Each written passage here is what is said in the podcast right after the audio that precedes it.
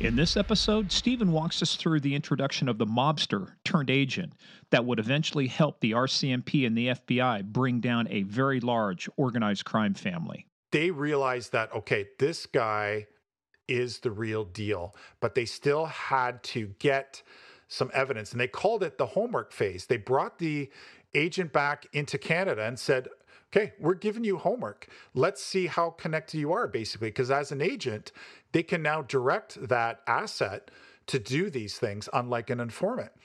And immediately, as soon as his boots hit the ground in Canada, he was linked up with the Violi brothers in Hamilton because they have a history. And this is a guy, when you think about it, he grew up in the mob. He's 100% Italian. He's been a street soldier in New York City for the Bonannos. He did six years standing on his head, didn't rat anybody out, gets deported to Italy, and now he's back. Welcome to Game of Crimes.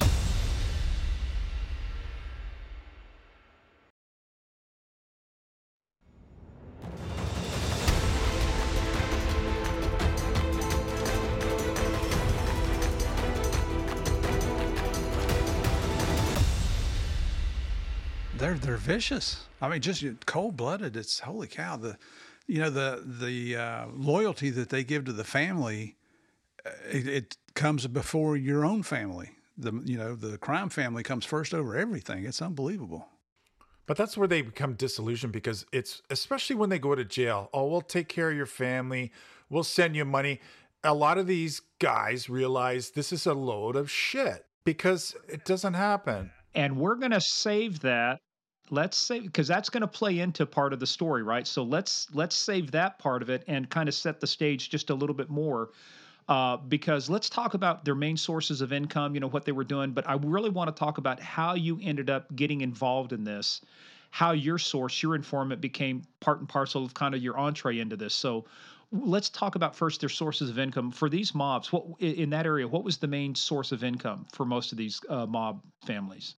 The top two narcotics and gambling. But the one thing, and again, that flip flops because, eh, you know, cocaine is typically imported into Canada. Any major investigative file in Canada over the last 10 to 15 years, maybe even beyond that. Uh, I've been involved uh, uh when I was in Intel with a couple projects from an undercover perspective as a handler. They are all linked to El Chapo Sinaloa cartel you know, any major cocaine importation was coming up into Canada. So when you think of like importing hundreds or thousands of keys and you get nabbed or somebody gets picked off, not only the the potential that the criminal uh, retribution or punishment and sentencing, but what if that person flips and it's not insulated? It could lead to a major ripple effect if somebody's facing a long sentence. So gambling has really become, especially in the last seven, eight years in Southern Ontario, gambling has become one of the like probably most dominant rackets. Because when you think of gambling, the criminal sanctions attached to it are nowhere in comparison to what the mitigating circumstances, especially at sentencing, aggregating factors of, say, even now, like drugs like fentanyl and carfentanil, that, you know, size of a tic tac kill eight people you know the risk and judges uh, don't look lightly at those those crimes. Whereas gambling you know we have legalized casinos in ontario and so the mob is all over that. And and the bikers and the mob have worked uh, in in tandem in unison for the, a number of years in the gambling world. Poker houses they still do exist. They make thousands of dollars. But with the technology it's these online po- poker rackets or sports betting is huge you know, look at COVID. COVID, even, you know, no one was doing anything, but when they had sports on, you know, organized crime was doing better than ever because the casinos were closed here. And that's where hardworking people are but going. The internet was open 24 7. Absolutely. And, you know, when you look at when they start putting their servers in Costa Rica and all around the world, um, you know, they're doing this for a reason because they want to insulate themselves not only criminally, but on a geographic level because you know a lot of times to investigate the paper trail and the laundering and the you know the computer trail and the digital footprints it's not an easy task but there i've been a part of a couple small gambling projects where you know like a million dollars stuffed in cash in a shoebox was like coffee money to some of these guys for one one day. That's just one gambling site. So you times that by you know hypothetically if they had say 20 maybe only two are detected by law enforcement and if if a million dollars is considered petty cash for chump change. Well, yeah chump change for just one racket in one day like I'm not really good with math, but that's a lot of damn cash that adds up pretty quick. It is. And it's low risk, like you say. So I get caught, so I do five years. I can do that standing on my head. What? But you get caught killing somebody. I mean, life in prison. You know, and like I say, all the logistics that go with transporting coke. You know, and everything. And yeah, we've actually had quite a few guests that had uh, like Paul and Abe went after El Chapo. Two of our guys actually the ones that brought down Jeff Moore when we talked to him about the mule, uh, part of the Sinaloa cartel you know um, I, I mean just so it's amazing where like you say where all those tentacles go but so let's talk let's talk about this now um, because as you were sharing and i got to tell you too from somebody we've all been on the receiving end uh, of good information but you can't get good information unless you also share it. I mean you've it, this has got to be a community pot. I mean you just can't be a taker. You got to also give information. And you were giving information that the rcmp found uh, quite valuable actually because one of the people, one of the operations had targeted one of the Violi brothers' crew, and you actually were able to help RCMP to the point of where I think this is kind of unpre- not unprecedented, but at the highest levels, to where the superintendent of the RCMP reached out to your chief and said, "Hey." We'd like to bring this dude named Metelsky, this crazy guy, bald head, tattoos, you know, um, over here to work with us. Yeah, it really was. You know, it was two years of these deconfliction meetings because we had, uh, based on informant information, we had cameras in certain areas in Hamilton recording these crews coming and going, and you know the hugging, the kissing. So just some great intel, not only from you know the cameras we had set up, but from the informant. And I realized in the two years that I was meeting these two members from the RCMP in in Canada. And explain deconfliction. I, I know we've said it a couple times. So d- define deconfliction meetings, and then uh, obviously continue on. because yeah, to, just to feel in, I w- wanted to share this information because I knew it was important, and it, it's best shared when you do share it to the right people. And I didn't know at the time because these meetings were a bit of a poker match, where you know I was more than willing to to provide information. I didn't realize at the time that the two RCMP members I were meeting were the two original in Canada. We call it the major case management triangle. And you have like a case manager who oversees the whole project. You have a primary lead investigator, and then you have a file coordinator. And I realized in these deconfliction, what that means is they weren't giving me as much information as I was them at first. And Typical Fed, Murph. See, typical yeah. Fed. You were being a snitch for them. and I didn't realize at the time that uh, because when I would send information, it was sending off alarm bells there. So they they would send the two investigators over dozens of times, and we would talk about the information. And slowly we built uh, a good rapport and relationship. And I was actually they started to hint that they had something big going on. They didn't give me you know the full frank and fair as they as they use the terminology in Canada. Um, but two years of these meetings, uh, and I didn't learn till much later that the higher ups in the RCMP during these two years of sort of deconfliction meetings were requesting that I come on this project that I wasn't fully aware that was in the in the early stages.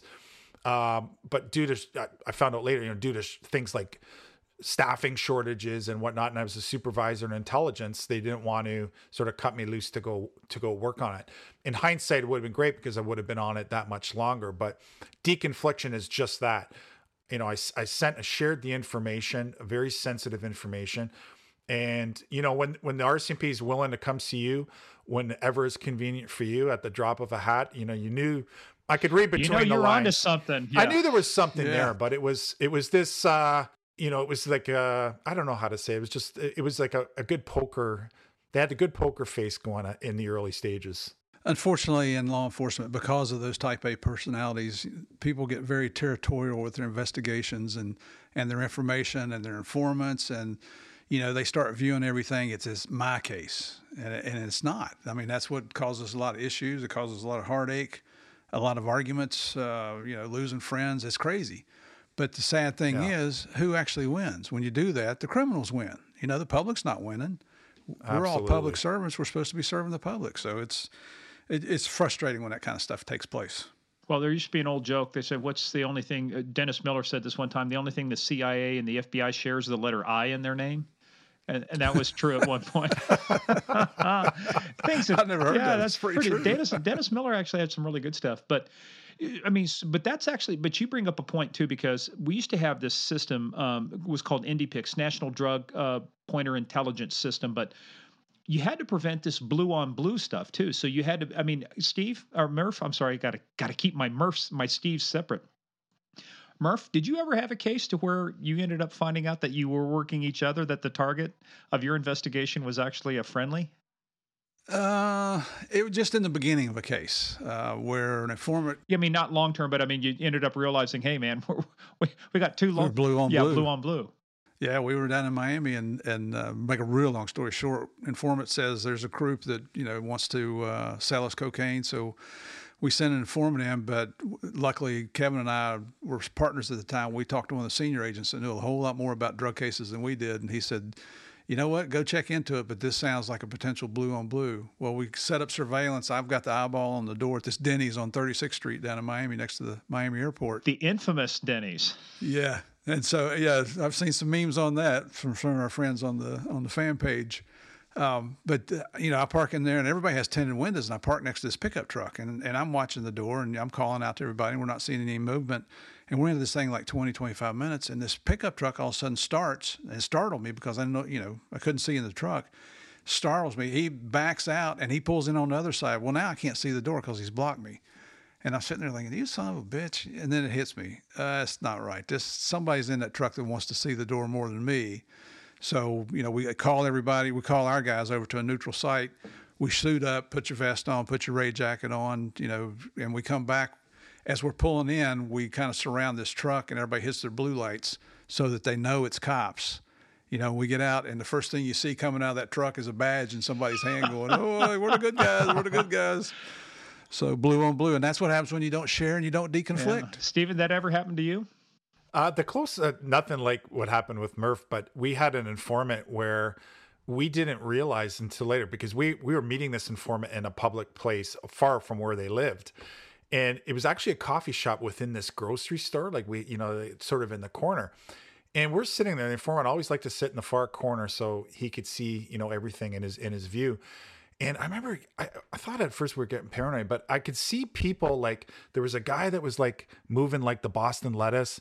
And as soon as I would turn around, just nonchalant, he would go back looking down.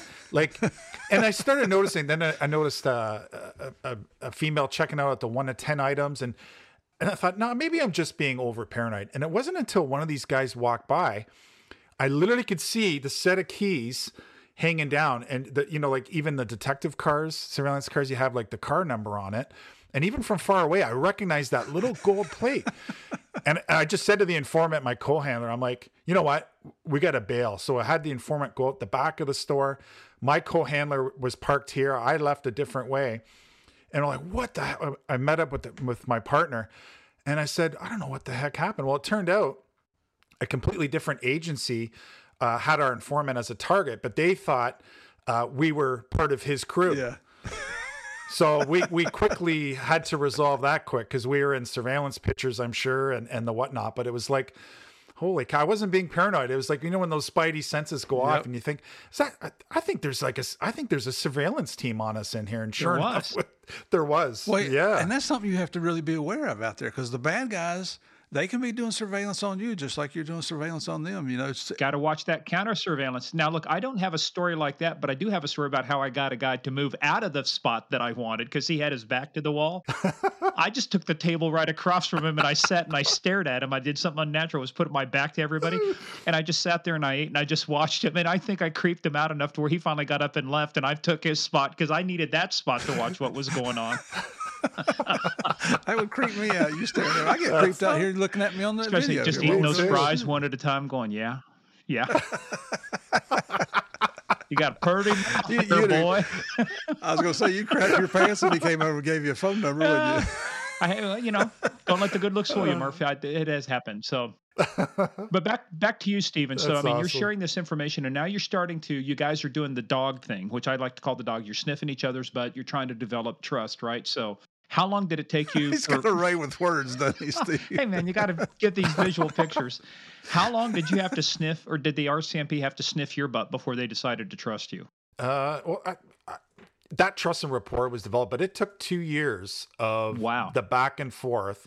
They had that pitched to my uh, the superiors that I didn't know of until years later for me to come on board, but it kept getting gonged, and it wasn't until 2015 that you know something had to give way eventually because it was just it was getting almost to the point of like ridiculousness. Like you can only go back and forth with these deconflicts. It's either we're gonna you know work together or, or hop on and put on the same jersey, so to speak, and and let's like like Murph said, you know, we were wasting more time back and Yeah. forth meeting each other. Like I love sharing information, but it was like those two years where I, I could have leapfrogged and gone on there and just been part of it and work together as a, a unison as as a as a team. I eventually did, uh, but it took it took till 2015 before that ball really sort of gained momentum and started rolling. Well, let's talk about 2015 because you get officially. I mean, you got to you got to jump through paperwork. It's almost like agents do in Canada. I mean, you got to go through paperwork. You got to sign agreements, and then you get officially seconded to the RCMP. Let's talk about the unit you got seconded into, which is basically temporary duty. You got assigned, even though you're still uh, a police officer. You got um, you you are tasked now to work with the RCMP. And what was the name of that unit? The name of the unit, the acronym is uh, CFSU, and it's Combined Forces Special Enforcement Unit. And the RCMP uses that unit. Uh, there's a, a number of them throughout Canada, British Columbia.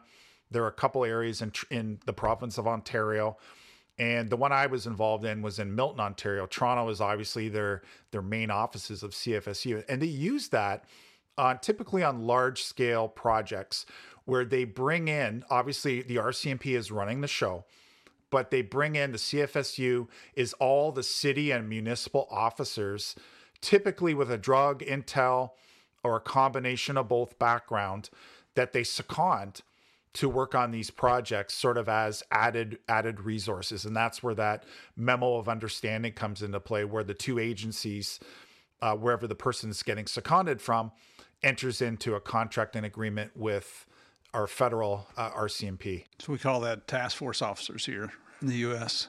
TFOs, yeah. The best part though about getting seconded was you got 45 bucks a day for meals, didn't you? It was around 45 bucks and i'm like i couldn't even spend this if i had dinner you know somewhere fancy what the heck yeah, but the problem was they'd give you 45 I mean, think about that. Over 10 days that's 450 bucks. You know, you're talking about 13 1400 dollars a month for meals. But the cheap bastards wouldn't buy you a chair. wouldn't buy me a chair. I think they let a pit bull loose. This chair I had, both arms were. It was like it was, uh, you know, sitting at a, a, a pit bull emporium, and they all had a go at this thing, and uh, my back was killing anytime I had to do paperwork. I said I'm willing to forego, you know, three or four of these lunches to put it towards a chair because I bring my lunch every day. I, I felt guilty taking this money. I'm like, can you buy? Can I get a new chair? And I, I couldn't get a new chair. And, It's and the Murph, you were the master things. at stretching per diem too. You guys had your little racket about hotel rooms Oh, and yeah. single rooms and double rooms. Yeah, because uh, you know back in the seven, well, let's see, back in the eighties, I guess this was. Uh, if you, Yeah, because you didn't get on DEA till the 80s. yeah. Murph. So I just thought I would remind you. I'm getting older of your own career. Just- I, I got to remember where I am here. I'm just trying to remember where the stairs stairs are to get back upstairs. I got to go to the bathroom here in a minute. Um, uh, sorry, sorry, going off track here a little bit. no inner monologue, no filter. Oh my God. Hey, this, uh, you, hey, everything you hear here's the truth. you gotta go pee. You Murph, gotta go if you tell me you no longer have to go to the bathroom, I don't want you to stand up. Just stay seated. well, it, well, it depend, depends, right? it depends. that's right. Yeah. Uh, so anyway, back to our story here. Um, if you went, if you traveled international, you didn't have to provide receipts. Whereas if you know in the government, if you traveled domestically, you did for your, your hotel. And so when you were domestic, everybody get their own hotel room, and you had to you had to have receipts for everything. But when you went overseas, you just got a flat rate of money, and and so what would happen is we were all a bunch of cheap bastards. So we'd get three or four guys in the same hotel room, you know, and then you had drinking money and you had extra money when you got home, and and uh, somebody caught on to it. I guess somebody's running their mouth. I'm sure is what happened. And the government said, "Oh, they can't do that. You know, you can't have you making money on these trips. So you're going to have to start producing receipts." Which ended up everybody got into their own hotel room again. But just think of the amount of paperwork that generated.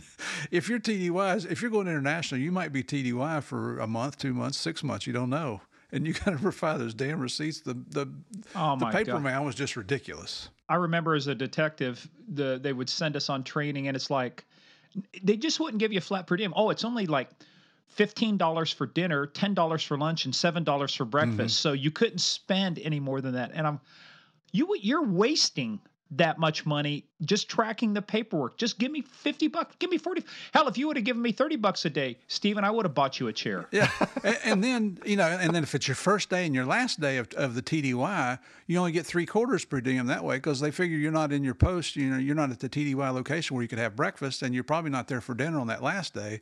It's the, it's only the government can come up with these kind of rules. It's unbelievable. spends more money to track the money. So waste, fraud, and abuse is a staple of federal government in the United States. There's always one person though that wrecks that wrecks any kind of good thing. I think we can agree. Absolutely, always one. absolutely. Speaking of a good thing, so you had a good.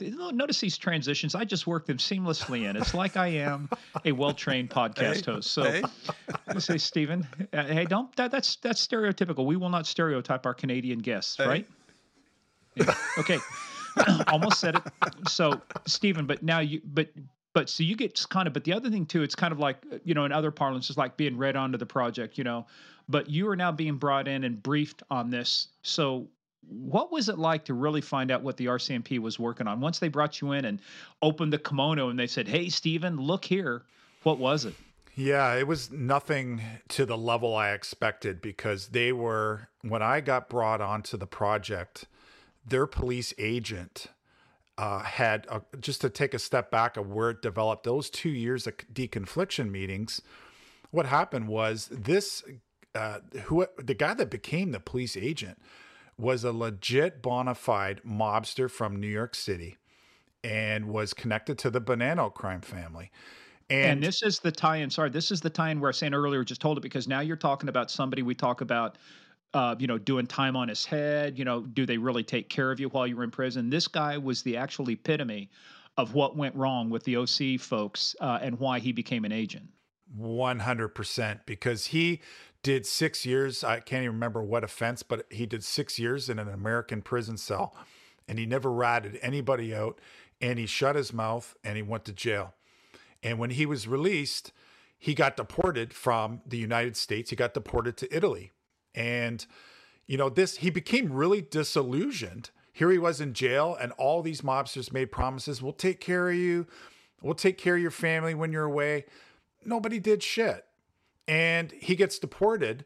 And here he is in Italy. He has no way of getting back into the United States. And he really, you know, had doubts about what what's this life in organized crime. There's no loyalty. Nobody gives a nobody gave a shit about him when he was in jail, and he did six years without sinking the ship, and easily could have you know ratted out other guys.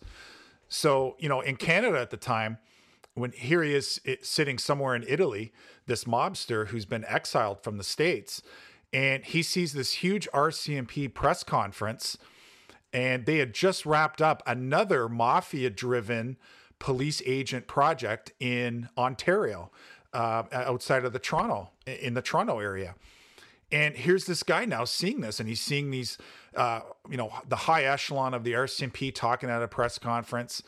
And I can't remember if the amount of money was disclosed. I, it may have been the fact that this police agent, who was a real mobster too, was paid seven figures in the millions uh, to be a to, to wear a wire for two years. That's what being a police agent is, and he literally decides that's my ticket back in. That's my ticket not only back into America or Canada, but that's my meal ticket. Because screw all these guys. Nobody had my back when I was in jail. Nobody took care of my wife or my kid. So you know what? I'm, I'm going to do my own thing. This whole Omerta thing is just a load of shit. That that was his mentality. So that was the, the lead up. He literally cold calls the RCMP from Italy, one of the higher up uh, members in the RCMP. And again, you can imagine, you know, your your desk phone rings and it's he, he, the guy's got the gravelly Brooklyn accent and he's saying who he says he is, but as trained investigators, like you know, we all are. Anybody that does this line of work, it's like, yeah, who's pranking me? Are you, the, you pulling my leg? Who the hell yeah. is this? Is this the Jerky Boys? That was probably an outdated reference, but like, am I getting punked here? Like, what is who is this guy? Um, but it was this progression. They, the the calls kept continuing, and long story short, this is before I. This is the the basis of how it all started. Was this this higher up in the RCMP, who I know very well, uh, arranged to have a, a couple members come on as basically agent, potential agent handlers, and they decide to meet this guy because the information he was able to provide over the phone it's not something somebody can sit down at their computer and google like find on open source he was over a number of conversations giving them enough inside information that only somebody in that life would be privy to and that's when his credibility factor started going up not enough to you know yeah we're going to give you x amount of millions of dollars but it was a really good start so the two handlers they decide to meet this potential agent in a neutral European country. And I'm not making this shit up. They walk into a location, I believe it was a hotel. Obviously, nobody knows who anybody is. They're going to meet this guy there for the first face to face. And you know, in these hotel lounges, they have uh, there's like a, a band playing off to the side the second the two RCMP guys go up to meet this guy, the band happens to start playing the Godfather theme. and I'm not making this shit up. Like, that's creepy. what are the like? And nobody knows anybody. They're just they're just a, a band in a hotel lounge, and it's like I wish I was there, but it's like it really happened. And I'm like, this is the stuff you can't make up. So here's a quick piece of trivia. Do you know there are words to the Godfather thing? There were words. Yeah, speak softly, love, so no one hears us but the sky. The vows of love we make will live until we die. My life is yours, and all because you came into this world with love, so softly, love. Wow, that's another thing. I got to write that down. Oh no, don't don't! I told you don't encourage him, Steve. Don't encourage so, him. Sorry, Murph. Oh, I just don't apologize. You did it again. No. Thank you very much. Can we, we can we are edit, so good. edit, edit, edit? We are so good at this psychological Uh. operation stuff. Oh, edit that. They gotta edit that out. No, no, no, no. All right, so they start playing the Godfather. Da da da da da da da. All right, and somebody's got either somebody's got a wicked sense Uh, of humor, or that is just. Uh, It was it was it was pure irony and fluke. Like obviously nobody knows anything that's happened. There's a you know a covert meeting, and uh, this went on back- alleged covert meeting. alleged covert, yeah. But they got to the point they realized, okay, if there were, there was a lot of covert stuff behind the scenes to get this guy, and again with the agent process, a lot of hoops to jump through to get this guy eventually signed up. But one of the first things they did, they called it the homework phase. There were obviously a lot of things happening behind the scenes with the government to get this Italian mobster back into Canada. Um, and the RCMP became the lead on what would be Otremens, but the FBI were involved as well because of you know the connectivity to New York all the City. connections. Now, let me ask you something. He, if he had tried to apply for a visa to come into Italy or from Italy into Canada, they would have checked his background. He would have been declared an undesirable, right? He would not have been able to get into Canada because, I, I mean, I you watch you watch the shows, but I also know from cops. You have a DUI conviction or you have some kind of domestic violence thing, they'll stop you at the border and say, "Sorry, folks, Canada's closed for you." You know, back the way you came from. Uh, yeah, major red flags and alarm bells would have gone off. I think in, in America, I'm trying to think, it was the NCIC was the query. NCIC. Well, they, they would have had their watch list, you know, and things like that. You know, it, yeah, all of those different systems. They would have run your name through it and been able to find out. Ah, flag. You know, he's been flagged as a undesirable. Yeah, 100%. And I think when they when the RCMP and even the FBI realized and again the RCMP were actually were actually the lead on this um they realized that okay, this guy is the real deal, but they still had to get some evidence and they called it the homework phase. They brought the agent back into Canada and said, "Okay, we're giving you homework. Let's see how connected you are basically because as an agent, they can now direct that asset to do these things, unlike an informant. And immediately, as soon as his boots hit the ground in Canada, he was linked up with the Violi brothers in Hamilton because they have a history. And this is a guy, when you think about it, he grew up in the mob. He's 100% Italian. He's been a street soldier in New York City for the Bonannos. He did six years standing on his head, didn't rat anybody out, gets deported to Italy, and now he's back. So everybody. So how does he? What's the cover story? How does he explain? You know, because this reminds me, Steve. You know, the episode or Murph. You know, with Sherry Oz, where we talked about her getting her informant out, and like you're in prison. You know, and this guy, same thing happened with him too, Stephen. This very similar story. This, I mean, this guy in you know one of the Mexican gangs, I think it was, just top guy. Nobody, nobody visited him in prison. Nobody even sent him a card saying, "Hey, I'm thinking about you." And that you said just you know it's good like screw you guys same thing but you know to her it's kind of like what's your cover story for getting out? How does somebody who's been convicted or in jail get out? So do you know what this guy's cover story was? How did he explain the fact is that he got deported but now he's what magically back in canada? I was never privy to those details. I think they occurred at such a high level that that was part of the covert nature. Again in the RCMP. A lot of times, when you're part of that project, you're obviously getting a lot of the information, but those details were before I came on, and they weren't like made readily available to to the investigative team. Did CSIS have any parts the Canadian Service, Canadian Secret Intelligence Services, right? CSIS, did they have any role in this or any part of this with, that you guys were working on this since it obviously had some international connections? they had no role on it while I was a part of that project, and any any of the information I the two years before I came on, no, they weren't they weren't mentioned at all. The uh, CBSA, the uh, Canada Border Service Agency, was a part of it because of the international drug trafficking uh, aspect. They they they definitely were a part of that. Um, but the one thing, regardless of what his cover story was, it didn't raise any suspicions in Canada. And the RCMP realized really quickly not only is this agent, uh, the best term is mobster turned agent.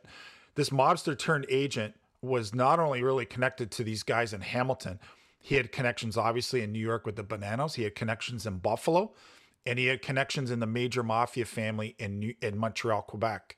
Those are the main four in that sort of northern United States, southern Canada.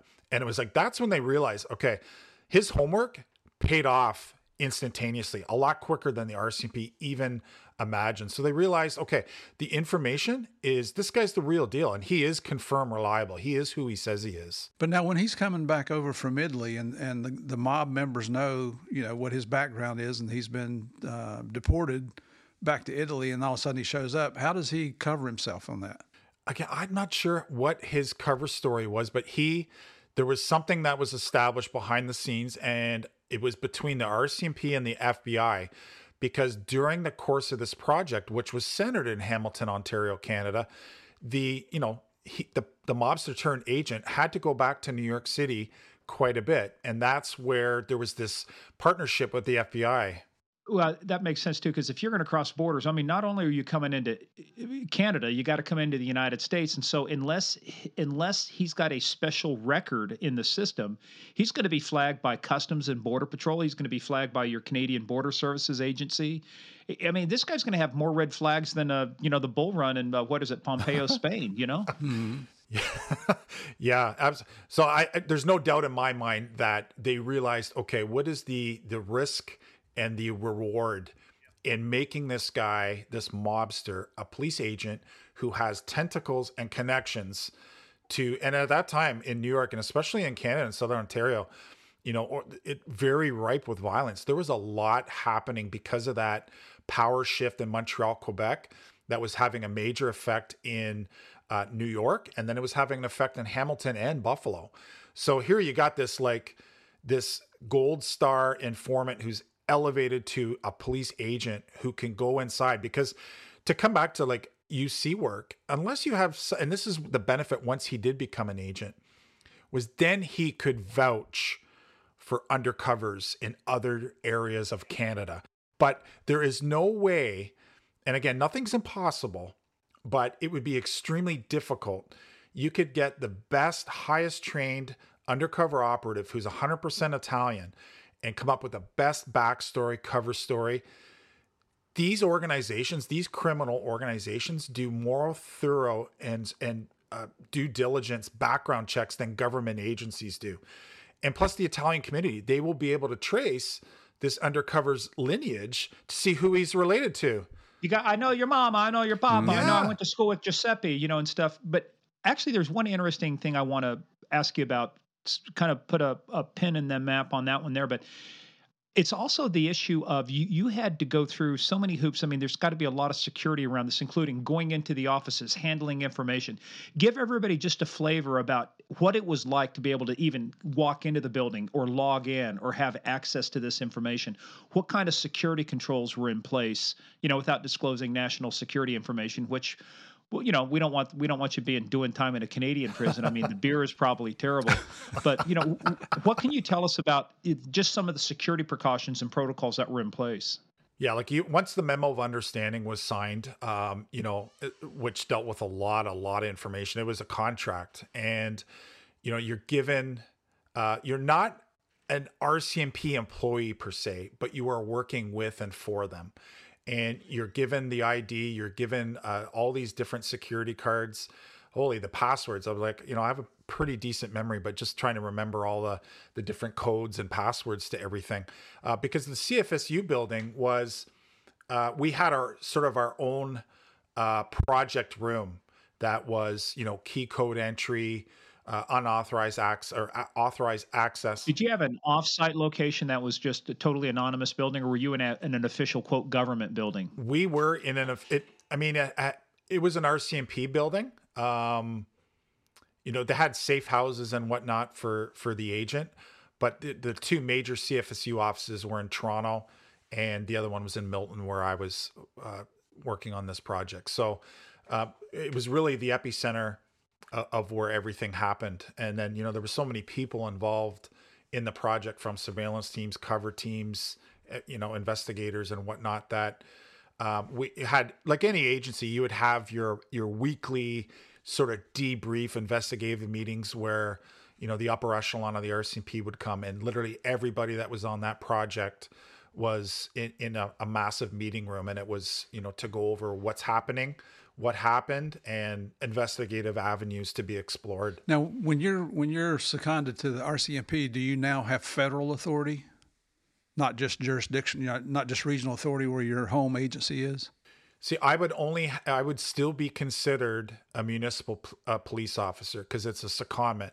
So, you know, to have authority outside of the province of Ontario, I believe the process is you would have to go see like a justice of the peace or judge in another province if you had um, so it didn't give me that federal authority to act as a peace officer outside the province of Ontario. But with that said, you know, my involvement in the project typically, you know, it wouldn't see me having to travel uh, outside of Ontario. Um, and that's where the RCMP comes in handy because these projects are obviously run by them.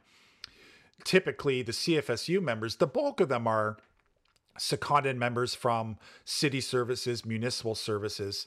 Uh, but that's where the resources, like I was saying to you guys before, like you can't investigate these huge, huge crim orgs, even with a provincial team like OPP, let alone like putting two or three municipal services together because they take years. This project was four years. It cost millions of dollars to run. You know, the police agent was paid millions of dollars. Nobody on a provincial or municipal has even remotely a budget that could that could do right. that. So except for chairs, they had no budget for damn chairs. True.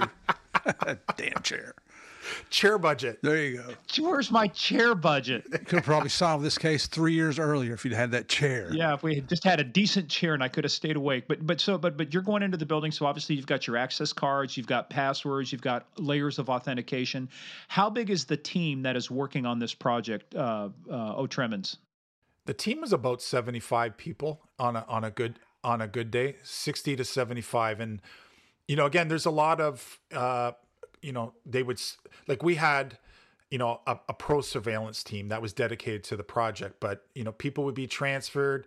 There's a lot of political stuff with staffing issues you know like i realistically i had an opportunity i found out later to come on the project two years earlier so i would have had that much more exposure. But at any given time i say the average was about 60 investigators. Pretty good size. I mean but, so yeah uh, Right. So I mean, so now you've got this guy. He's doing his homework. He's making the connections. How fast do things accelerate now? Now that he's back, you know, as so like you say, back in the game, feet on the street. How fast? What kind of cases now to start getting made with this guy, this agent? Yeah, primarily drug cases because here you have an established guy from New York who knows the the Violi brothers very well historically as well. And this is where once the police aid mobster turned agent is become really close with these guys, that is when we the RCMP started u- utilizing after a certain amount of time to start vouching for undercovers because drug importation typically in Canada comes in one of two ways. It can come up through Montreal at the port that the mafia has owned historically over the years, or it comes up from Mexico through California all the way up the west coast into British Columbia, Canada. So we had the the agent was going out there a lot with uh, some criminal associates and, and one of the brothers because he was vouching for drug guys he knew that could bring in whether it was fentanyl from China or cocaine from you know whether it was Colombia or Mexico and that really gave the RCMP an opportunity that's when you can then have your mobster turned agent vouch for other guys that appear to be mobsters, but they are actually undercover operatives. So that that was the key with that with the early stages of that project. It was primarily drugs, but the intelligence that was was garnered through that was just amazing because you realized with his connectivity, he knew what was happening not only in Canada, but you know in New York and in Buffalo. Uh, Where all so, the tentacles went, and he's wired up this whole time, right? He is wired for sound like like and that's the ironic part is here you have all these old school mobsters they're doing these walk and talks with with the agent who they think is one they of them. They think they're safe from government surveillance. Mm-hmm. Yes, they think they're safe. They're they're going into in Canada. We have like I don't know if you have Business Depot or Staples. Yeah, eh, they're they're doing these walk and talks up and down. You know, aisle four where you'd find the blank stationery paper, thinking they're you know uh, not, the government isn't listening or nothing's wiretapped. But little did they know, their their mobster buddy from New York is is wired for sound to the to the gills. The wire's so, walking right next to you. Absolutely, That's the way it should be. So it was great when I came, when I actually came on. Uh, it was just on the heels of the mobster turned agent. He officially got inducted as a made member. A capo regime is is the official term in the in the Bonanno crime family. But the induction ceremony actually happened on Canadian soil in a Hamilton hotel room where where the epicenter of the project was taking place. So when when you uh, Morgan or Murph when you asked me, you know, is it what you thought it was going to be?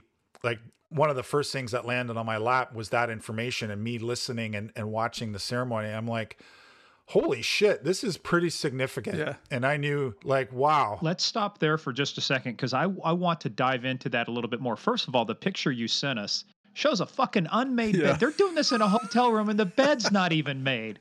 I mean, what kind of serious ceremony can you have with it looks like somebody's just been laying in the bed well, it's not five minutes before it's that. not even uh, you know suite an embassy suites or anything like that. It's just a crappy little, little hotel room. How do you think they'd do something like this in the Ritz? No, Motel Six. We'll leave the light yeah. on. Y'all come in here and just get get made a get made a made guy. You know, we can make you a made guy. We just don't have a maid to make up the yeah. bed. Yeah, that was pretty. That was that's not all what I expected to see. not what I expected.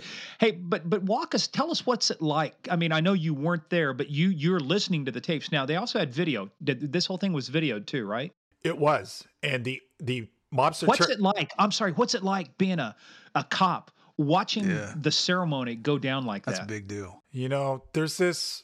You know, as investigators, as all cops, we you know really enjoy watching those shows, and it's this art imitating life and life imitating art, and to see it and to to experience it secondhand, watching it, listening to it, it was surreal, man. It's like, no, this isn't a TV show. And I know you know, typically in in that life of traditional organized crime and the mafia, you know, you have the table of of cold cuts and uh, the the prospective member.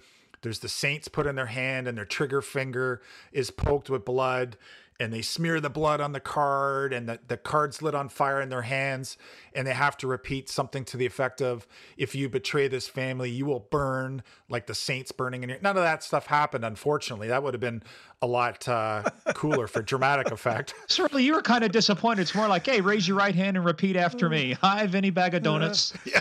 And afterwards, afterwards, it's like, let's go get a Molson. Yeah. or labatt's There you go. Not we've No. already determined, not a Foster's. not foster's So, so tell us. So, so they go in there. What's the setup like? How many people are in the room? there was well the, the one thing was the police agent monster turn agent had uh ample notice people from new york had reached out to him and said we're coming up to see you and basically something might happen you, you know they they never divulge it's going to be a secret ceremony but he had the wherewithal because he's a street guy street guy that grew up in the mob in brooklyn and he he he was a street smart guy very street savvy and he you know, reported to the RCMP. These two guys from the Bonannos, uh, one actually was with the Gambinos. Uh, Damiano Zummo was the main guy. He was an acting captain in the Bonannos. So it gave the project team having that heads up because it was off and on a number of times. You know, like drug drug dealers are never on time. Mobsters are the same. Like there, it was on, it was off. It was on, it was off. And then finally, when it was like, holy shit, this is happening the the the Intel techs already had the room already gizzed, wired for sound, wired for audio. So you know when these two guys came in their uh, you know mafia dinner outwear uh, in the form of you know velvet tracksuit and a pair of running shoes, you know v- uh, void void of all the ceremonial, ritualistic, symbolic stuff. Wait a minute. They were in tracksuits. Tracksuits. That's just, What happened to the suit and tie and you know, and the carnation and the that was Godfather time That mumbling? was- At least was- give me a Don Corleone mumble. Let's say it was it was very uh, semi-casual as, as you could tell by the bed as well. business casual. I guess business casual for the mob. Yeah, we Yeah. show up in our velvet running suits. You know, Jeez. Yeah, if you chip in, you may chip in two dollars for the day, and you get to wear whatever you want. It might have been one of those days in the mob. blue jean Friday. you You go. Yeah. we have business. No, only only velvet tracksuits, no denim, no denim. no denim. So, so you're watching this go down, and what? So, how long is it? Kind of to walk us through the ceremony. What's it like? How do they start off? Is it a formal thing? I mean, even though they're informal, is it a formal thing, or is it more just like a gab fest?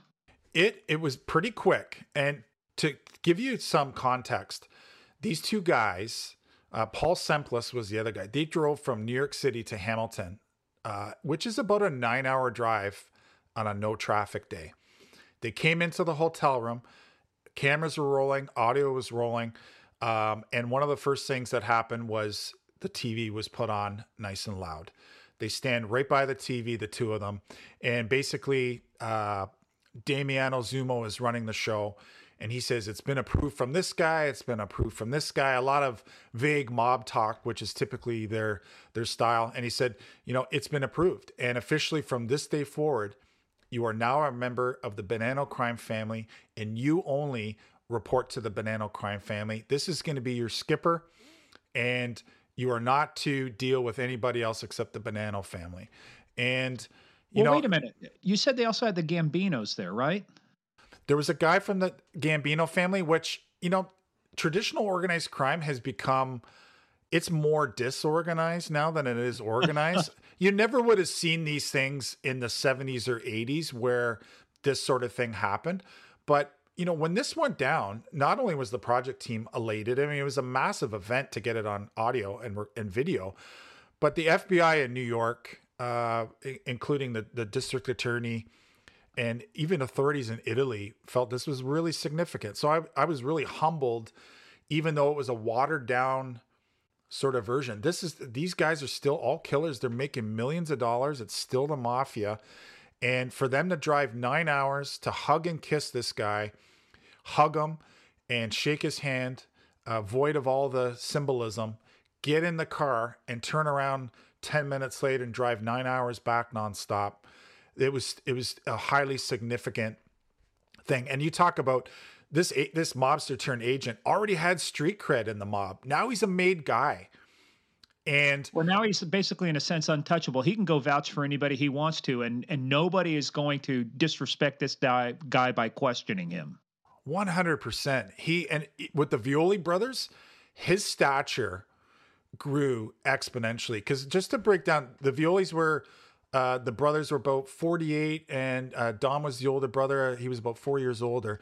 Dom was the dapper guy. He's the guy in the suit. He's more the business savvy guy. Joey is the guy wearing you know the tracksuit. He's he's more the street level guy. Don't get me wrong. They're both they're both in it together but they really sort of played off each other uh, to cover off both of those areas the street and the business side now when this agent got made as an official member of the Bonanno family in New York, operating in Hamilton, Canada.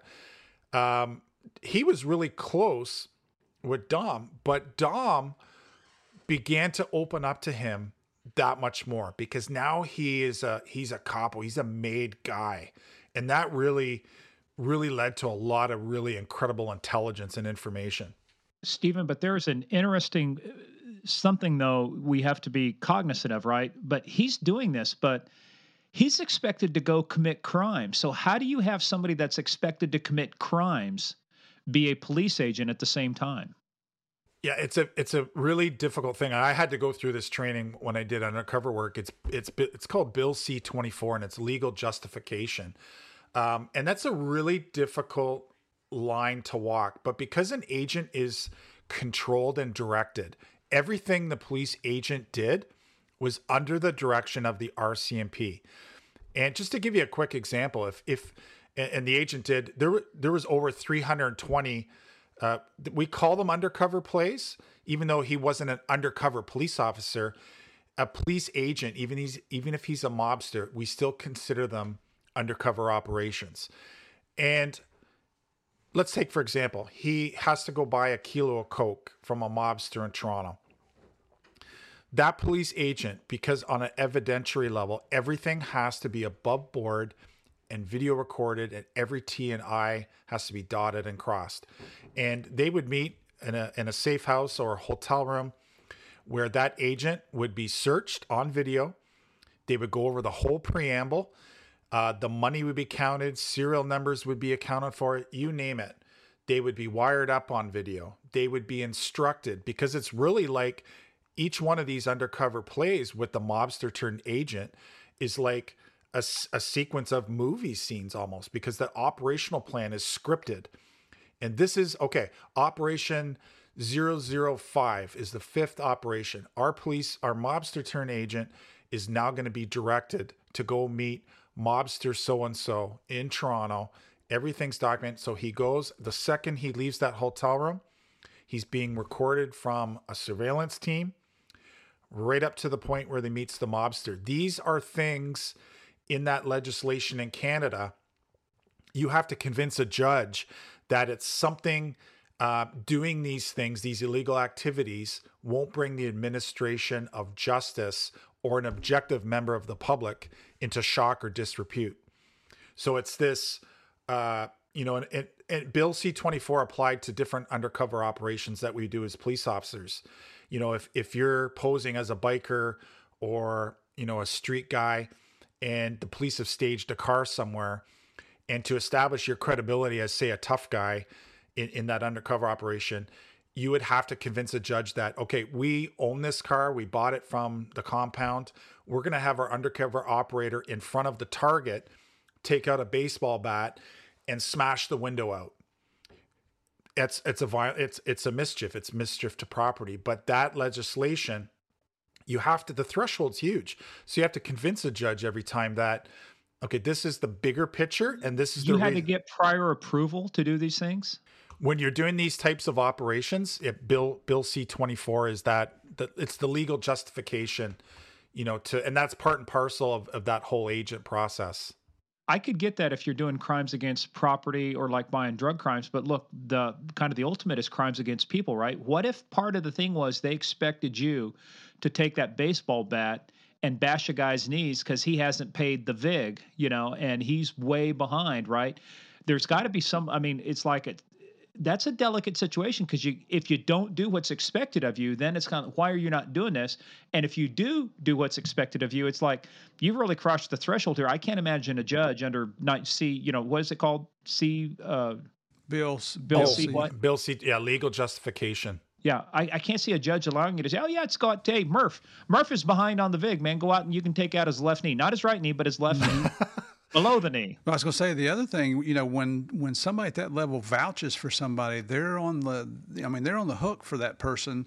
So if he's vouching for an undercover police officer, and that cop doesn't do what the other mobsters are expecting him to do, they're going to come back on on your Yeah. guy. You know, it's it's a delicate um, and you know i wasn't you know e- extremely privy to you know, the front level of of with the with the mobster turn agent but it's like it's a high wire act with with no net underneath. The one luxury we had with this police agent the mobster was we could always ship him off somewhere. He could always be developing something. And it almost reminds me of like some of the tactics you know joe pistone used when he was undercover uh, as donnie brasco. You know it's this uh, turnstile thing to try to you're not deflecting but you kind of are. So we, would have our police agent go back to new york on business. We could have him go up to montreal. We could have him go all the way out to the west coast in british columbia to meet uh, you know guys that were drug traffickers but were really undercovers. So there was always he was he had enough clout and because now he's a made guy he's more in the position now to say you're doing this for me so w- when you get elevated to a capo a made guy in the mafia you're not taking orders you're the guy that's now you're the guy so it gave, it gave the sort of direction and the way the mobster turned agent was handled from the RCP handling perspective was that no, it's like an undercover. If somebody calls you out and says, What are you, cop? You got to be aggressive and back in your face. Like, what the fuck are you asking me? Why? what are you, a cop? So they were able to do that with, with the agent. If anything came up, he could pull the, Hey, man, I'm a made man. You're talking to a made guy here. Don't mess with me.